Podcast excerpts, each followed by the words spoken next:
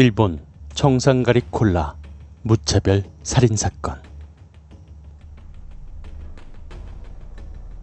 1977년 1월 3일 오후 11시 반, 당시 도쿄 미나토구의 식당에서 아르바이트를 하던 16세 고등학생이 숙소로 돌아오던 길이었다.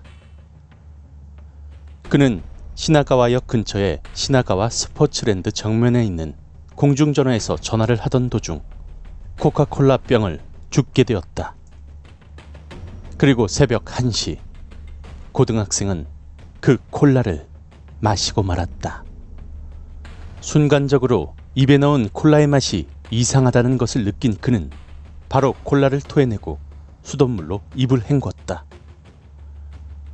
하지만 잠시 뒤 그는 그대로 쓰러졌고 의식을 잃었다. 같은 방을 쓰던 룸메이트에 의해서 즉시 병원에 옮겨져 응급처치를 받았지만 고등학생은 곧 사망하고 말았다. 사인은 청산에 의한 중독이었다. 같은 날 오전 8시 18분, 고등학생이 콜라를 주운 공중전화로부터 북쪽으로 600m 정도 떨어진 고속도로에서 당시 46세이던 작업부가 쓰러져 있는 것이 발견되었다.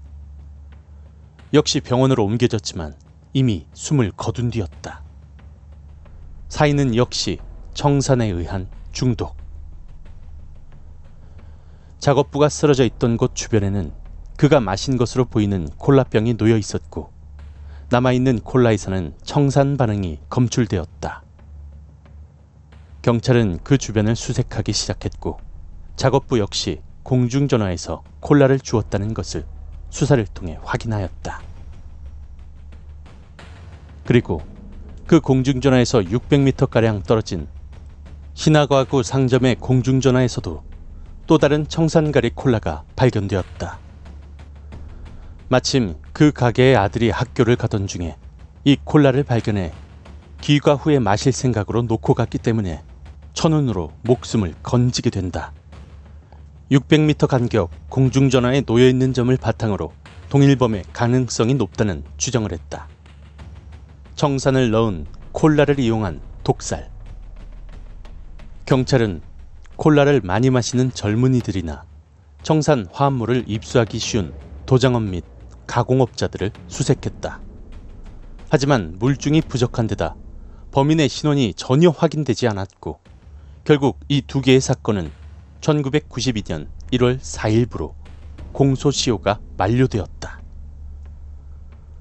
그러나 이 사건은 이것이 끝이 아니었다.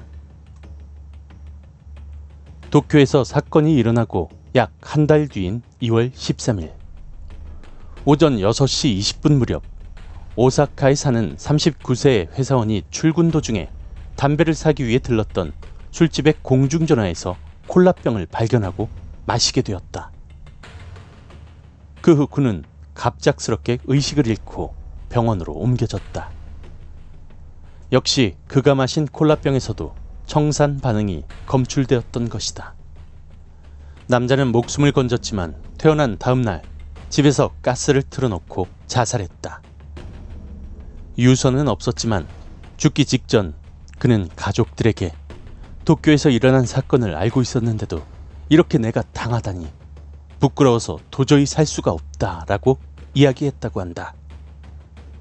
그러나 아무도 그가 콜라를 마시는 것을 목격한 자가 없었고 그에게 청산 중독 특유의 증상이 보이지 않았다는 보도가 돌면서 그가 죽은 후에도 큰 논쟁이 있었다. 그리고 그 다음 날 발렌타인데이인 2월 14일 도쿄역 지하상가에서 43세의 어느 회사 사장이 계단에서 40개의 초콜릿이 들어있는 봉투를 발견한다. 남자는 이때까지 일어났던 청산가리 콜라 사건을 알고 있었고 혹시 이 초콜릿도 청산이 들어있을지 모른다는 의심을 하고 경찰에 신고한다. 경찰서에서는 초콜릿을 단순한 분실물로 처리했으나 이후 찾아가는 사람이 없었고 결국 제조회사에 반품시키게 되었다. 그런데 제조회사의 조사 도중에 제조 번호가 의도적으로 훼손된 것이 밝혀지면서 성분 검사를 실시했는데 소름 끼치게도 이 초콜릿마저도 청산화합물이 주입되어 있다는 사실이 알려지게 되었다. 제조회사는 이 결과를 다시 경찰에 보냈지만 이번 역시 범인은 잡을 수가 없었다. 초콜릿 상자에는 교만하고 꼴보기 싫은 일본인들에게 천벌을 내린다 라는 글자가 도장으로 찍혀 있었다. 결국 앞서 일어났던 두 건의 살인사건과 이후 일어난 두 건의 살인미수사건의 범인은 찾을 수가 없었고 아직까지도 미궁에 쌓여있는 일본 대표 미제사건 중에 하나로 꼽히고 있다. 이는 1977년에 발생한 사건들이므로 시대가 시대이니만큼 CCTV에 보급화도 안 되어 있을 뿐더러 수사 진행에도 어려움이 많았을 것이다.